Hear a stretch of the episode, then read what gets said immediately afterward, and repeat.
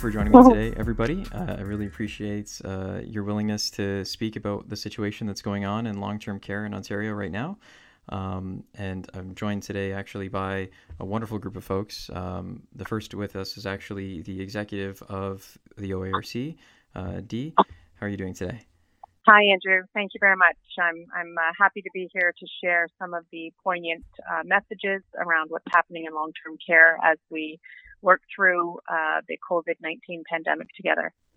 Awesome. I'm also joined by uh, Sharon. Uh, Sharon, would you mind telling us a little bit about your role with the OARC and um, a bit about the home that you're at right now? Okay, I'm Sharon Cook. I am president of OARC and also resident leader at Newmarket Health Center. Um, my role with the resident council is to advocate on behalf of the residents um, when we deal with the ministry or any teachings or anything we do with uh, horses, um, just to get the word out and express how the lived experience in long-term care. And that's my role with OARC uh, within the home, which within the residents in our home. Awesome. And uh, I'm also joined by Barry. And could you tell us a little bit about your role and, and position, Barry? Certainly. Thank you, Andrew. Yeah, my name is Barry. I am uh, on the board of directors for the Ontario Association of Residents Council, the OARC. And in my home in Windsor, Ontario, uh, we presently are virus free, and I'm doing well this time. Awesome. I'm glad to hear that you guys are still virus free. Uh, finally, we're also with uh, Devora. How are you doing today, Devora? Would you be able to tell us a bit about your role? Yes.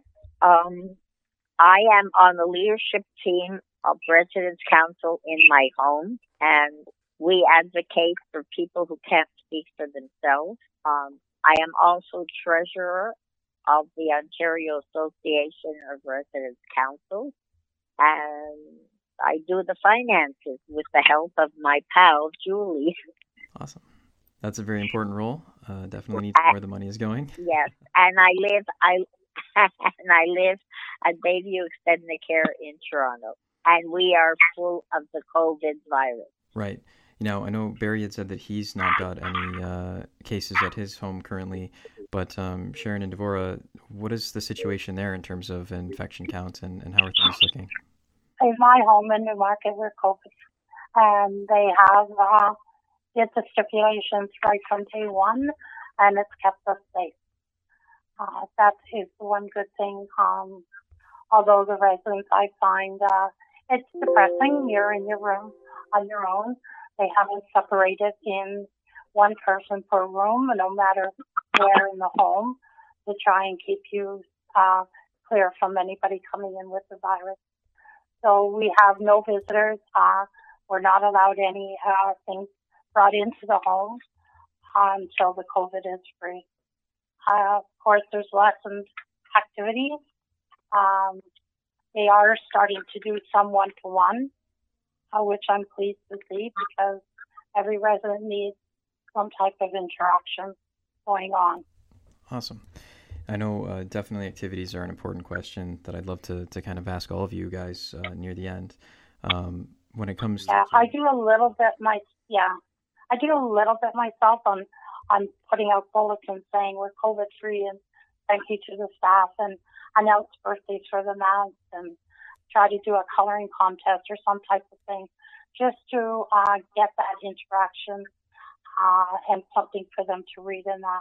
And we do FaceTime as well, so staff will go around and do a little bit of FaceTime with the ones that don't have computers or phones. We get FaceTime. Awesome. Um, and sorry, just to kind of round it out, uh, Devora, what's uh, what's the situation with COVID at uh, at your home currently?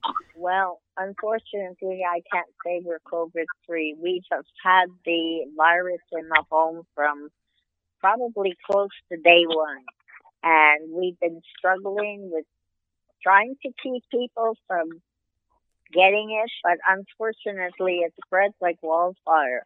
And uh, right now, we have a unit. This home, everything's on one floor.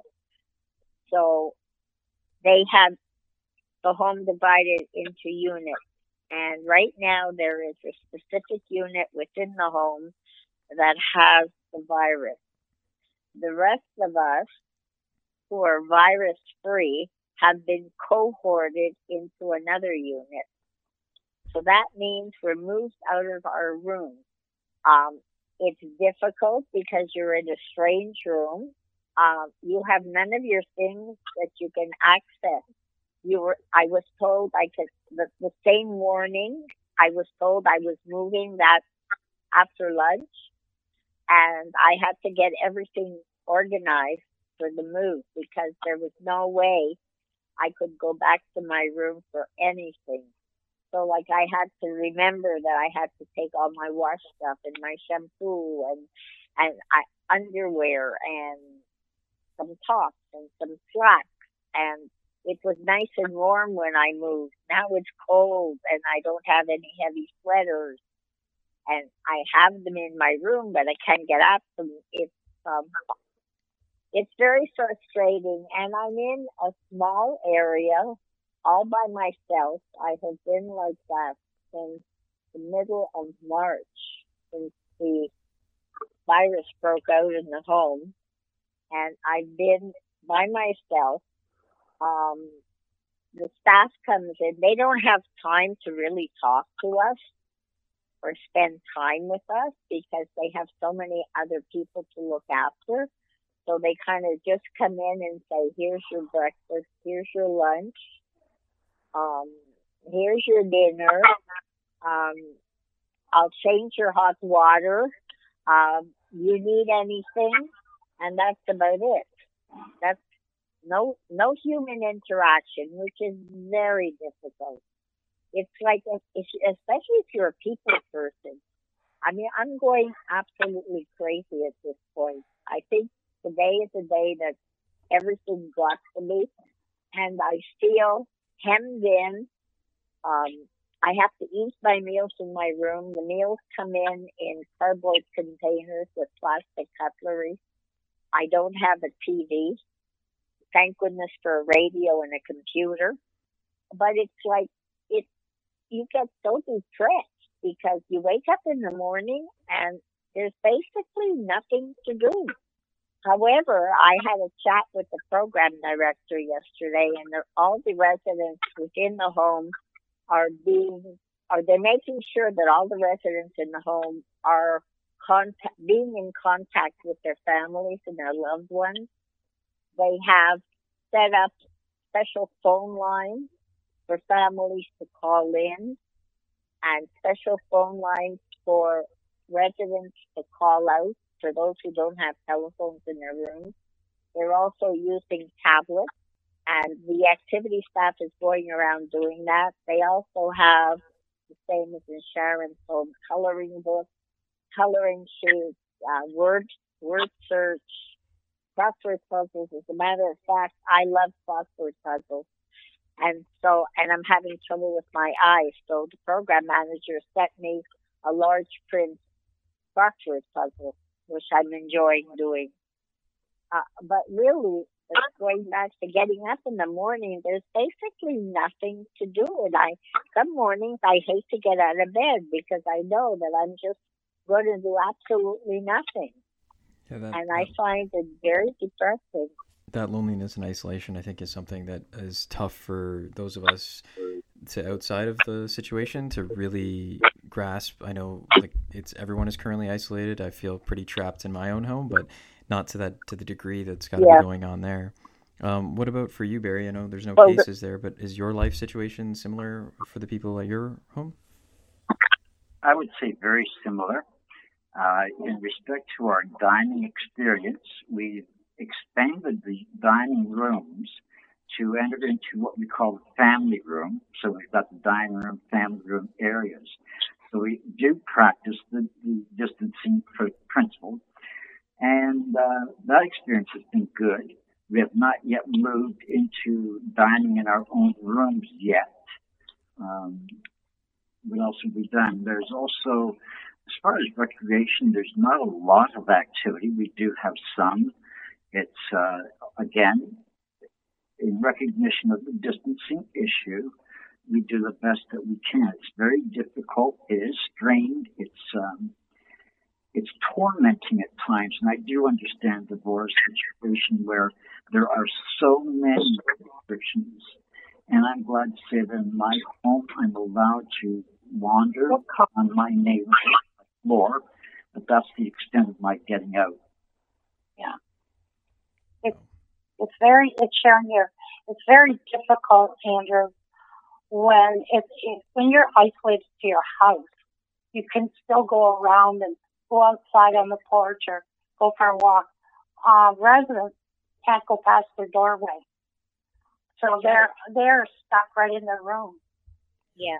You can't go from room to room so that if you you know, you get tired of sitting in the living room on the sofa, you can walk into the kitchen. Exactly. And that's another thing. You guys can go and get a snack whenever you want. We can't do that. We have to wait till the snack cart comes around, which is like once in the afternoon and once in the evening. Wow.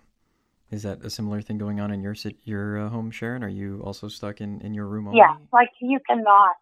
You can. Oh, very lonely, very lonely. And I do worry about the other residents. I have my computer, I have my telephone, so I can call my daughter, or uh, we I can do things like this. And I have what we call Barry and I do a program called Resident Forum, where we talk um, it's like Zoom uh, we talk to other residents across Ontario to know that we're there to support them and support each other.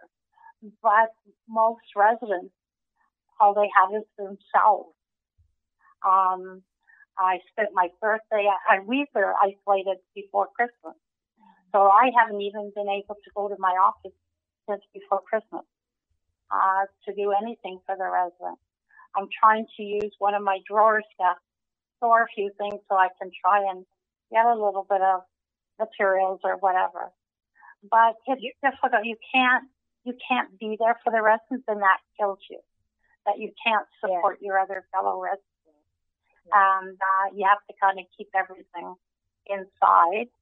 Um, I just found out another rule yesterday um, because I have to have a Ventolin mask. Uh, they say, "Did you do your mask? I can't come in for two hours." I thought, oh, this when? Because I've done it for over 20 years. But this is another ruling that they can't come in if I'm using a mask. And I thought, that's strange. But it's something I have to deal with. I have to wait until I know there's not a two hour period. They're not going to come in, so I can do mine now. And, and people, you know, they just come to your door, ask you your questions or whatever. And it's difficult. It's very difficult. I'd like well, when they come in, when when they come into it's Devora, when they come into the the room, they have to put gowns on.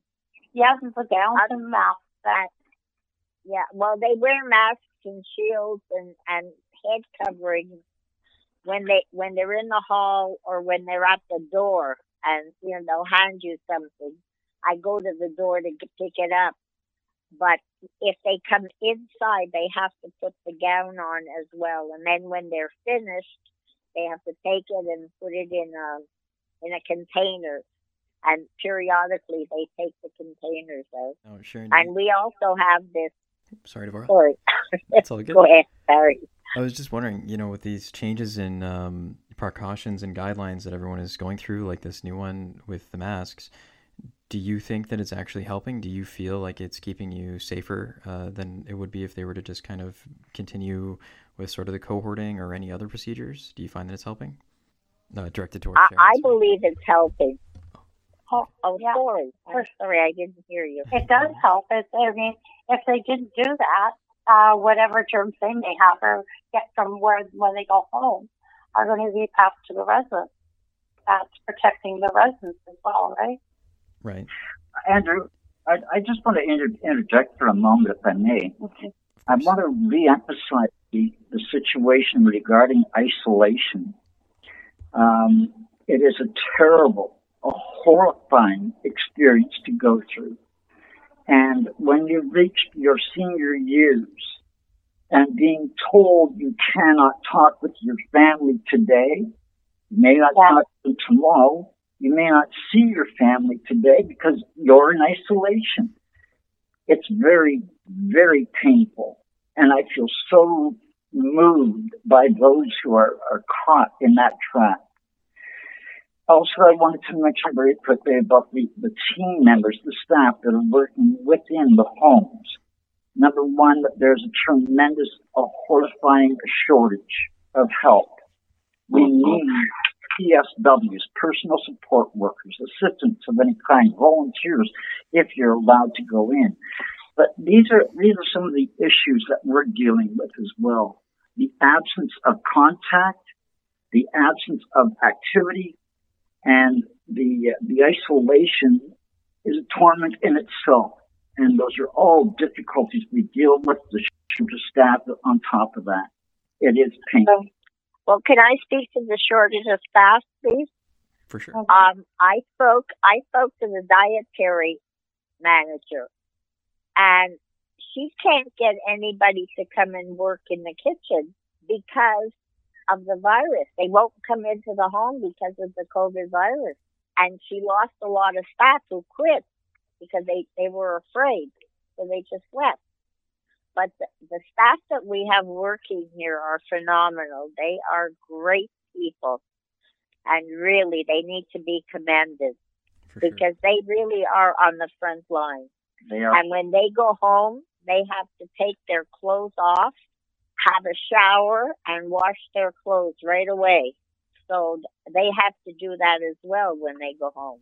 When it comes to the staff, I know like we had spoken last time just about how crazy uh, the situation had come to, where the social interaction you used to be able to have with a PSW is now much diminished because they're so covered in all this different equipment and this you know PPE that they're wearing, and then because of these shortages, they're just kind of in and out of your room. Do you feel, Devora, like you have any chance to talk to the staff when they are helping you out or when they are interacting with you on the daily? Is that changed and gotten any better? Um, sometimes at night when the uh, the nurse comes in, because I don't go to bed that early, so she comes in just before her shift ends. So she'll have a little chat with me, and we have a little joking session. But during the day, no, they don't have time. They really don't have time. Yeah. Hi, hi, it's Sharon here. I think the relationship of residents and staff has changed through the Yeah. COVID because Yeah. they're both scared on both sides. And really, I don't know if they they they feel they can deal with it, but they, there's a lot of doubt in their minds because they don't want to take it home to their family, and residents don't want to. Uh, they worry about the staff. They're they're tired. They're burnt out, and it, it's very difficult both both ways. And I commend the staff that do work here. And I know a couple of staff that we lost went to another home that one of the other homes they worked at. And they're covered in COVID like everywhere. And Yeah. they were sorry that they left here to go there, but you don't know. This is the choices you That's right. make. Um, but it, it's a horrible situation. And Yeah. it's nobody's fault, not the ministry, it's not the staff, not the home. It's a horrible tragedy that is very difficult and very uh, heart wrenching to deal with. Definitely. You know, Sharon, they're you're telling doing their you best. say- oh, sorry. It's hard. Yeah. You know, Yeah. you were saying that they they they go for they went from one home to another. Well, we had a PSW who worked here who went to another home and unfortunately she got the virus and she died. wow. It's hard. Yeah. It's very difficult. Yeah. It, it's so heartbreaking. You know, people die that you know and it's like it hurts. It really does and and you can't do anything about it. You can't even speak to the families and convey your condolences.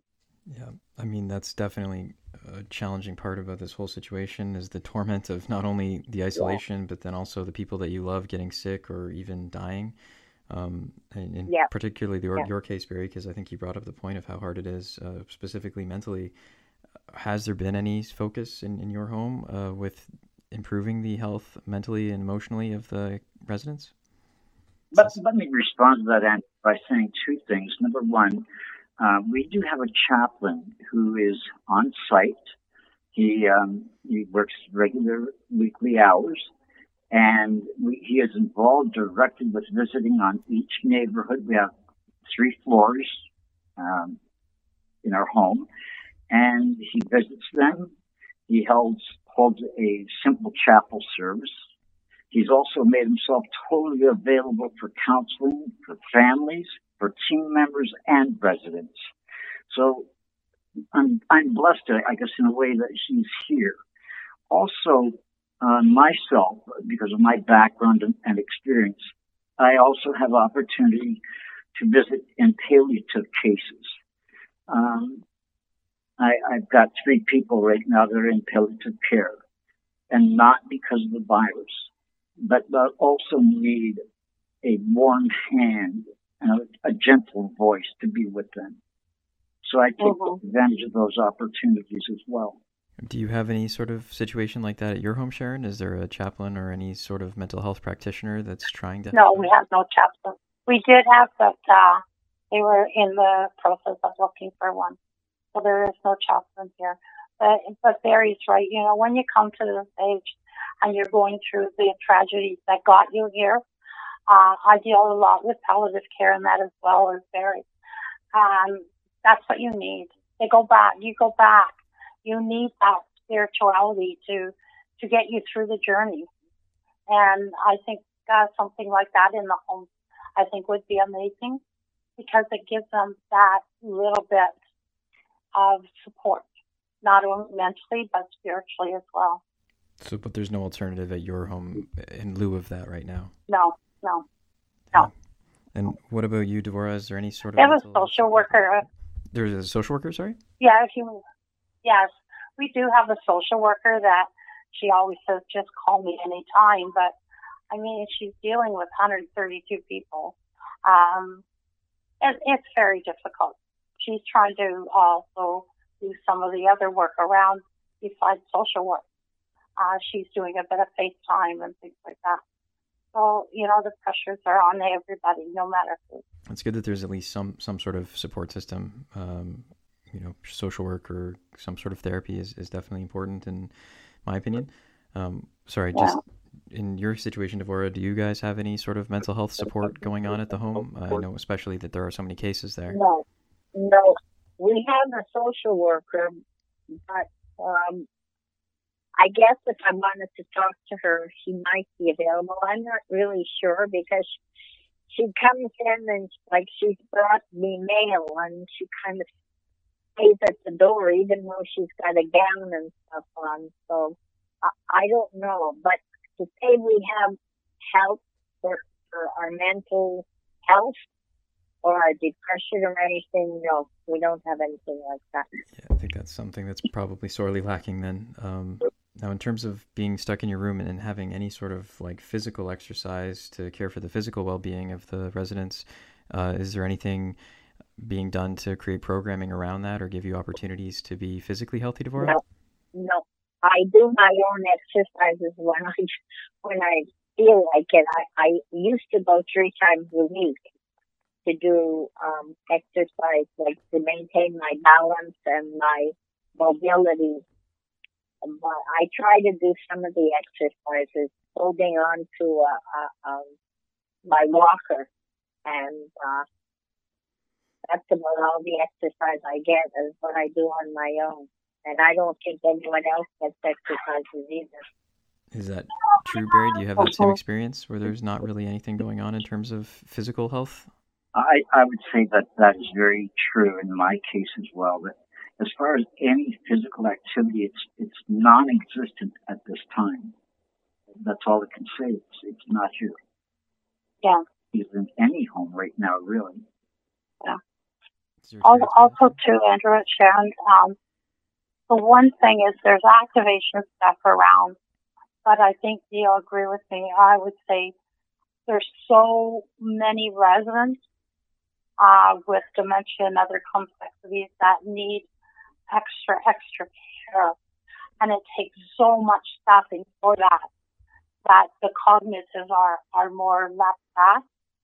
And it, it's sad in a way, but being cognitive myself, I understand that it's so important to ensure that people that uh, do not have the same cognitive abilities to ensure that they are protected and to try and have something for them. Uh, a lot of them on our dementia unit are a lot or one to one. So that takes a lot of staffing and that's the activation extra PSWs. It takes a lot. So with us being cognitive and we're depressed, I can imagine the non-cognitive, like it's the unknown, right? They know there's something up, but they don't know what. So it's got to be very, very difficult. Or why they have to stay in their rooms. And We have a lot of people like that. Why do I have mm-hmm. to stay in my room? There's so much.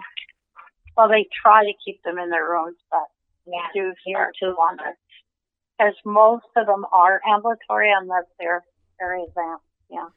Now I know actually last time we had spoken as well. Um, Dee, you had mentioned that there was some talk of trying to make it so that visitation or, or special visitors could be made essential to try to support uh, people that were in homes. Is there anything? Yeah, that's what they're doing. Um, Dee can speak more on that. But, um, they yeah. are trying to do that, but home well, just, are taking too.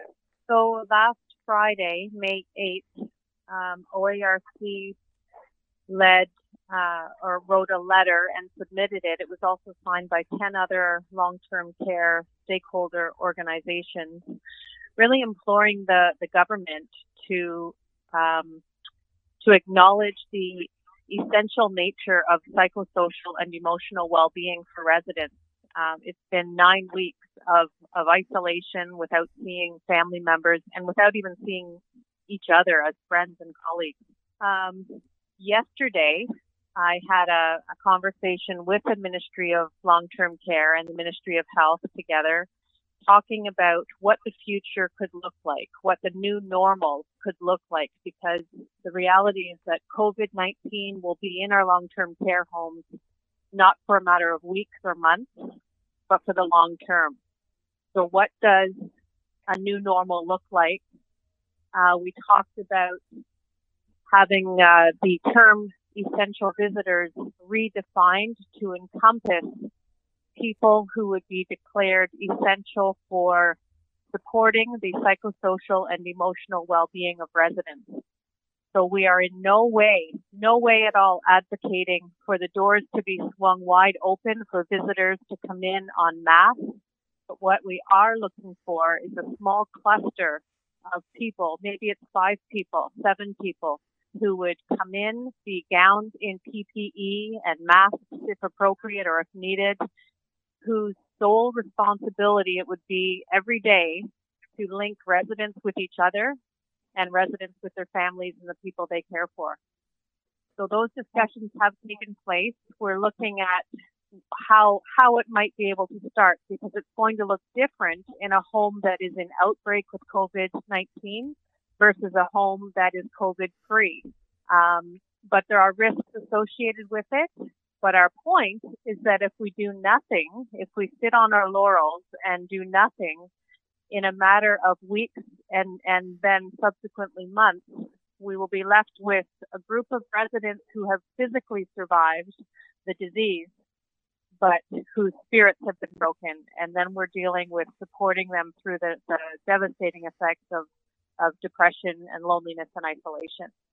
So those conversations are happening now, and we look forward to working with our ministry partners. Uh, the same way the economy and the community and businesses will be opened up very slowly, very cautiously, very safely. Uh, we have to look through that lens for long-term care as well. That sounds very promising and like a very reasoned approach. Um, sort of that same question, Dee, is there anything the general public can do with regards to this new program or in the current situation to try to help out to make sure that people get through both physically and emotionally strong? Well, I think that the messaging from the general public to to our ministry would be very important, not in an adversarial manner, but in a in an empathetic, understanding manner that we all need people, and um, you know, so to encourage the ministry to encourage the long-term care home operators to be creative, Um, technology is the safest, the, the safest, most viable avenue we have. Um, so, so when this program is developed, we will need many, many iPads and laptops. We will need, um, we will need the human resources and the technical resources to make this happen. There are over 630 long-term care homes in Ontario. So you multiply this concept by that that number, um, and and we will need some uh, targeted, organized way of um, collecting and distributing tablets and iPads and phones to make sure that we have the resources available. Exactly. But we also have to ensure that all long-term care homes have Wi-Fi. Without Wi-Fi, there's no virtual programming at all. That's an excellent point, Sharon. It's Steve speaking. Yep. Many many long-term care homes have Wi-Fi um, yep. in, in, a graduated um, basis. So there's a, a, a, robust sense of Wi-Fi for the for the um, team members and for the management, but often very uh, limited Wi-Fi for resident use. So we, and we usually none. Have, we, we we do need to have uh, robust access to Wi-Fi. I mean, in, in, this day and age, I would venture to say that having access to Wi-Fi is is um, is an essential need. It's, it's an essential service in terms of uh, essential right and a human right, if you will, um, uh-huh. to be connected to the community at large and certainly to friends and loved ones and to residents themselves. OARC is is all about residents council and ensuring that residents are empowered to be involved in the decisions that are made in their home. So residents' voice has to be heard. And now in, in this new reality, the only way that we can safely accommodate that is through technology. So having a number of, of technological devices available in a home with robust access to uh, to Wi-Fi connecting residents. Imagine Sharon and, and Barry and, and Devora. Imagine if, you know, on any given day, you could be connected virtually with five of your co-residents to have a That's conversation. Right. You're all, you're all in different rooms. You're all in, you know, perhaps on different floors, but you're having a, a group conversation. You're, you can start in this small way to start getting your resident council business up and running again. That's, That's right. what we have to look at is a, a foresight to the future. That's right. And what we do with residents across Ontario, we should be able to do within our own home. So those well, that are dead, we have Wi-Fi here. I have Wi-Fi. Yeah. No, we don't. I'm lucky. Yeah. If it wasn't for my daughter, I wouldn't have it. But she pays for it for me. You know, and, and this is so important. There's so many virtual programs out there and learning programs traveling and you know, all kinds of things, but they can't be used. Wow. Now, it's not, uh, from what I remember, it's not as simple as just necessarily getting everybody the technology, but it's also helping people that have experienced a cognitive yeah. decline use yeah. the technology as well. Um, yeah. Is that another major sort of struggle in, in getting people connected and, and mm-hmm. trying to find this way to communicate? It it is, it is, and and uh, for for people who are living with cognitive changes, it can be quite distressing to see a loved one's face on a tiny little phone, on a screen that is you know three inches by four or five inches.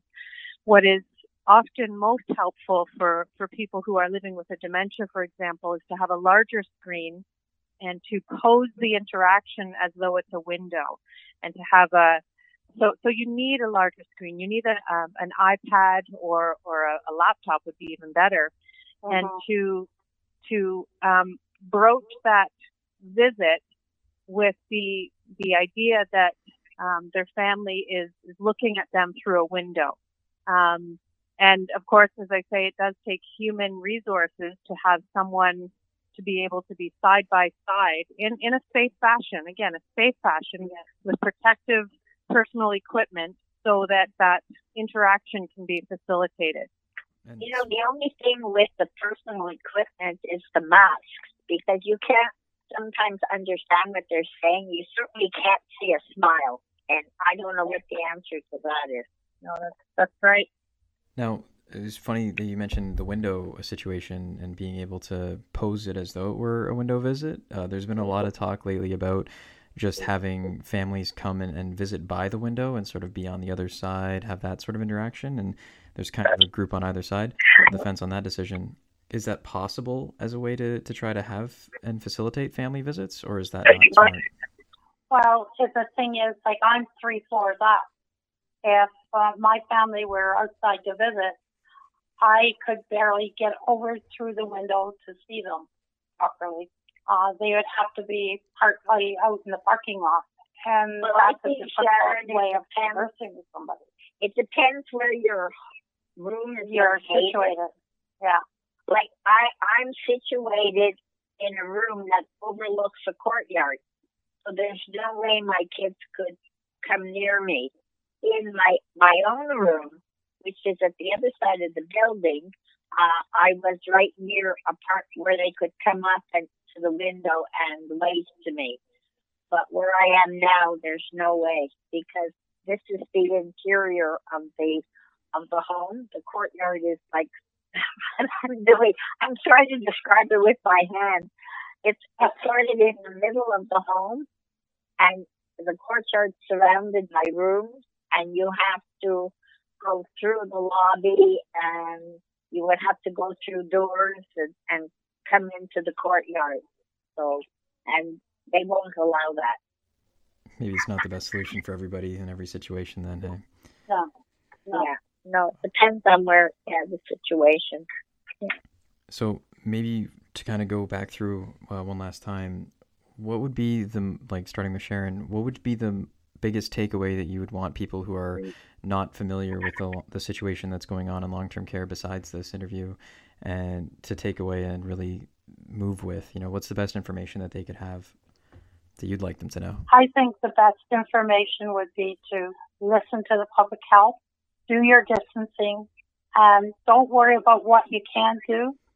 Think of what you can do to help others to get through this and support everybody in getting through it so that it can be, uh, I, we don't know what's coming ahead of us. In long-term care, we don't know how things are going to be able to be in reaction or what they're supposed to be able to do. Um, but try to ensure that you do the proper things now to hope that we would have a little bit more open life later. Because otherwise, we'll, you won't. And even in business and uh, even raising your children, everything is going to change. Even the school schools are going to change because it can't go back the way it used to be because it's just not the same anymore. Yeah, I don't think the normal will ever will ever actually return to what it was. Um, what about Yeah. for you, Barry? What would be the best in long term care, yeah. Even a year, a year and a half ago in long term care, we were able to have a bunch of residents together go out for a dinner. Could you imagine that now? They'd be afraid to. Andrew, I think to answer your question, what has been my biggest takeaway from my experience in this home during the epidemic, um, I would have to say that it would be a sense of shame. It is an absolute shame that our society is not even aware of what goes on in nursing homes. They don't know how cordial the staff and residents are. They don't know the trials and tribulations we experience. They don't know the absolute essence of our lives is locked up in a room right now and not allowed to be to live beyond the walls in the room. It's it's not wise at all to have to be locked up in a room and not be able to communicate. That's the strategic message that I have. I, I think um, the shame aspect in that society is not aware of what's been happening in our homes. Number two is the communication gaps. That yes, we do need Wi-Fi. We do need a high uh, um, level of communication developed within our homes and to each other beyond what we're doing right now. And then maybe third, I would have to say I thank God for the staff that works in my home and every other home in the province of Ontario. I say hallelujah and praise God. I thank you're there. I thank you for being on the job. That's. Oh yeah, the front line is really really working, and I, I, will admit that before speaking to you guys last week, I hadn't really no good idea of uh, what was happening in long term care myself, and I, no one in my family had uh-huh. really been in it. So this has been very depressing and enlightening for me and heart wrenching, honestly. Um, what about for you, Devora? What would what would be the biggest takeaway you think people listening to this should have about the current situation and, and the difference in the world's going on? Well, Barry said it very succinctly, but one thing I'd like to have people take away is that long-term care needs to change. I know they're talking about making changes and making things better for seniors, but unless they start doing it now, it's going to end up on the back burner again. So this is what I'd like people people to know that just because we're old doesn't mean to say we don't have feelings and we don't want to do things and we don't want to laugh and dance. Some of us can dance a storm just because we're old. We still want to do those things. So I want people to realize just because we're in long-term care, don't forget about us. Our situation needs to change. It needs to be improved. And unfortunately, it's taken something like this to show it up.